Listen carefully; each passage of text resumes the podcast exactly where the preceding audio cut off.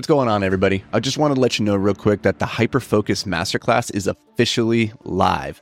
We put a ton of time and energy into this project, and based on all the positive feedback so far that we've received from students, it's it's, it's pretty awesome. Seriously, we're, we're really psyched on how it all turned out. If you're interested in learning all the habits, rituals, routines, systems, processes, frameworks, and more that you know help me turn my ADHD into a superpower to get out of massive debt and build a $70 million real estate portfolio over the past 10 years, then you're definitely going to want to head over to beyondtheapex.com backslash hyperfocus and check it out. All right, let's get to the show. So I was walking around the Mall of America with a buddy the other day because why the Mall of America? Because it's really, really cold outside and I don't want to be shivering while going for a two hour walk, a walk and talk. So we go to the Mall of America. We just run laps around that bad boy.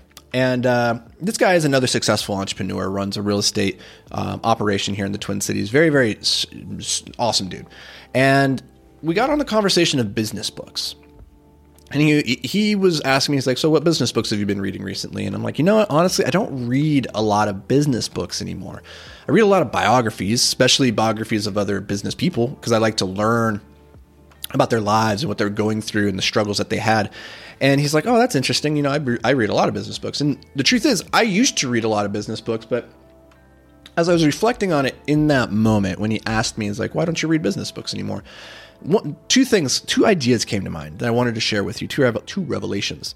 The first is that a lot of business books you know there's really there's really 10 to 15 core unique concepts within the world of business and once you've learned those or read about them in one book, you, you, you'll notice that a lot of books are just kind of rehashing the same thing. That's not to say they're not good books and that you shouldn't read them, because I think sometimes you need to consume the information in multiple ways and hear it in multiple tones and voices before it gets through and it really lands. And sometimes it's just about hearing the right message at the right moment. So that's all. That's all good. I'm all. I'm not saying that it's a bad thing that we have a lot of books out there saying more or less the same thing. That's not necessarily a bad thing. But where I'm at on my journey, I I don't need that anymore. Like that's not the thing that's holding me back. But the other thing that I was reflecting on, as I've been, you know, more of a content creator in the last year and focusing on sharing the lessons that I've learned, and it's so cool because a lot of times, to be honest, I don't know what I think on a topic or how I did a thing until I try to teach it. And it's it's through the teaching that I start to piece together the puzzle pieces and saying like, oh, this is what I was thinking. This is why I did that, even though I hadn't necessarily consciously articulated it to myself. And I think that's how we we move through life. And what I've realized is that I am guilty of this of looking backwards through the rearview mirror at what I've done in business and what's worked and what hasn't worked, and then kind of distilling it down to a simple mnemonic or a simple framework that you could take and start applying.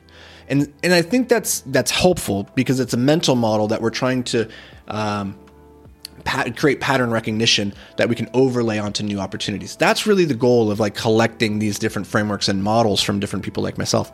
Um, but I, I think you got to be careful because it probably wasn't that clear and cut and dry at the time right like when i when i talk about like oh we use this system this process at the time when i was living through it in the moment trying to solve the problem i assure you it didn't look nearly so neat and so pretty and so intentional it, it really didn't a lot of it was just kind of floundering mindlessly in the dark and now with the gift of hindsight i can look back and and see some of the the connecting tissue and say, ah, this is this is what was happening, or at least this is my best guess of what was happening. And so I'm connecting the dots in hindsight, and yet in the moment it was not so clear. And and I share that for a couple of reasons. Number one is that when you're in that the heat of the moment, it feels very horrible when you're trying to figure out hard tough problems in your business and you're like I don't know what to do. And so when you hear other people just kind of distilling their successes down to like simple, you know, um, talking points, it can make you feel like god damn, what am I doing wrong? And, and, and trust me, like it was never so easy and so clean for them either. They're just through the gift of hindsight able to distill it now. And the other side of it too is that they're just making their best guess at this point about what worked and what didn't. Now they might be taking those same frameworks and like in building multiple businesses. I think that's why listening to serial entrepreneurs, people who have done the thing in multiple domains, that's very helpful because you can.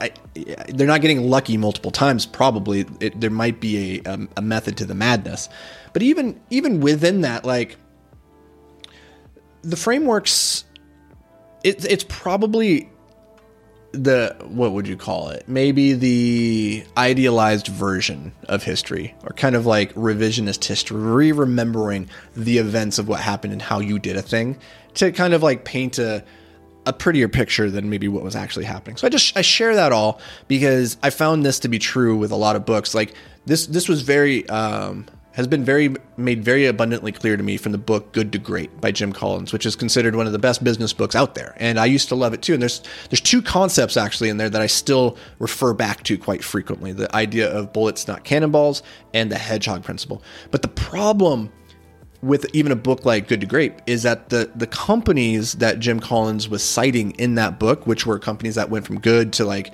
perennial greats and classics that will stand the test of time. That was that's the theory of some of the books of the the businesses that he's studying inside that book. A lot of them have failed. So you couldn't have seen that coming.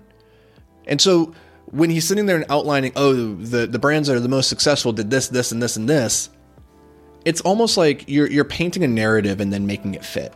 That's that's a really weird analogy, right? But we're we're making the situation fit to the narrative that we already have. And I think that can be both good in some ways, but it can also be dangerous because it can lead you down paths where you think this is the right way, but you're you're you're you don't even realize you're on the wrong path. And because you're so you're so committed to the framework, the map that you've been given, you think it's right, you you won't sway from it. You won't deter and, and maybe think, oh, maybe I should pivot and rethink my my approach here. And I just share that because, if anything, entrepreneurship is like groping around in the dark, and by the moon, by the pale moonlight. And so, um, I don't want you to feel like you're uh, you're doing it wrong per se, because you're probably not. Like nobody's really doing it right which is the subject of the next podcast I'm going to do, is that there is no right way. So uh, when you're ready, take a listen to that one. But that's going to do it for me, guys and gals. I appreciate you being here as always. Thank you so much. I'll catch you around these parts tomorrow. But until then, stay hyper focused, my friend. Hey, real quick, guys. I don't know if you know this, but each week I put together an exclusive newsletter for our subscribers that covers things like uh, entrepreneurship, investing, wealth building, productivity, and personal development also you get some pretty cool behind the scenes content that the rest of the world just will never get to see. So if you're interested in joining us get over to beyondtheapex.com slash newsletter to join the tens of thousands of other subscribers getting their weekly five to thrive. All right let's get into the show